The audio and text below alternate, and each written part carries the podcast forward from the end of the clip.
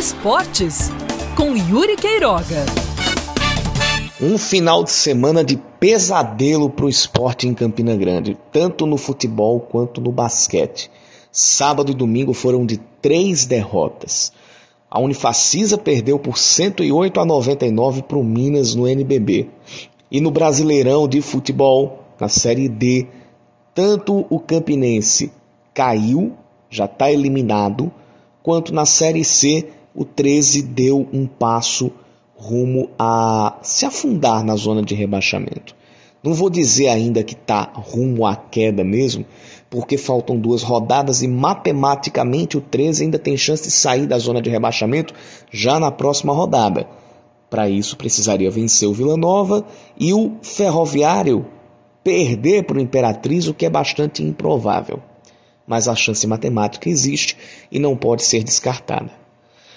Na prática é o seguinte: para o basquete, o técnico César Guidetti vai ter um longo trabalho à frente da Unifacisa, principalmente para corrigir aquele velho problema da inconstância durante os últimos quartos. O time começa bem as partidas e depois cai de rendimento. É preciso identificar onde é a raiz do problema para então poder trabalhar em cima e fazer com que o time adquira constância tanto de ritmo quanto de resultados. Até agora, a Unifacisa só tem uma vitória em cinco jogos disputados. E no futebol, Campinense não tem mais jeito. Na Série D, a equipe não tem mais chances de classificação, perdeu para Afogados da Engazeira por 2 a 1, de novo tomando gol no final da partida, assim como aconteceu contra o Floresta fora de casa. E aquele problema de não ter meio-campo, de ter um elenco inchado e ao mesmo tempo sem opções, porque as, principalmente, especialmente no meio-campo, as opções que tem se juntar não dão um jogador, esse problema foi o que matou o Campinense. Isso eu falo dentro de campo.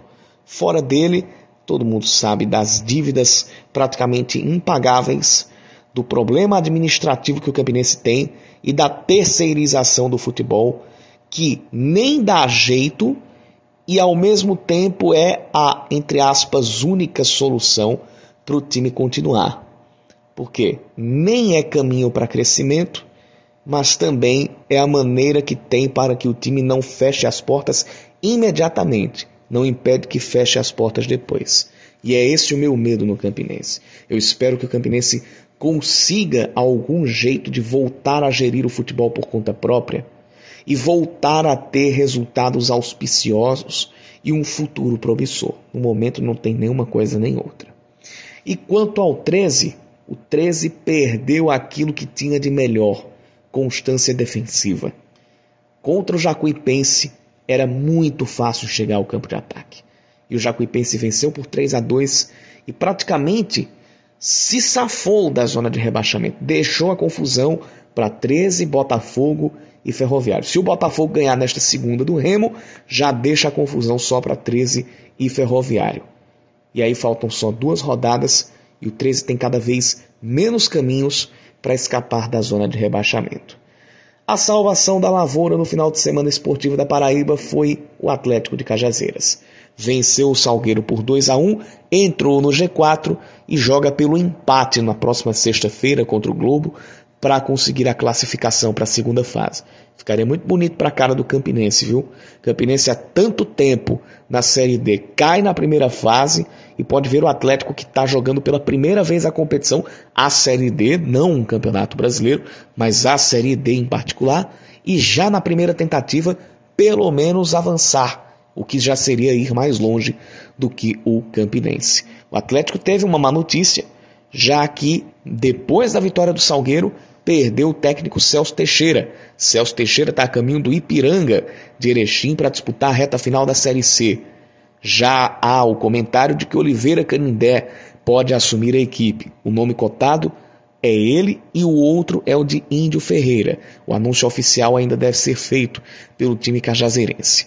Mas o Atlético que está nessa situação de ter que trocar de treinador de novo é quem está com a situação um pouco melhor entre os três que eu falei: Atlético, 13 e Campinense. O Botafogo pode decidir a sua vida contra o Remo pode não se classificar, mas pode limar o risco de rebaixamento caso vença em casa. Vamos aguardar para ver.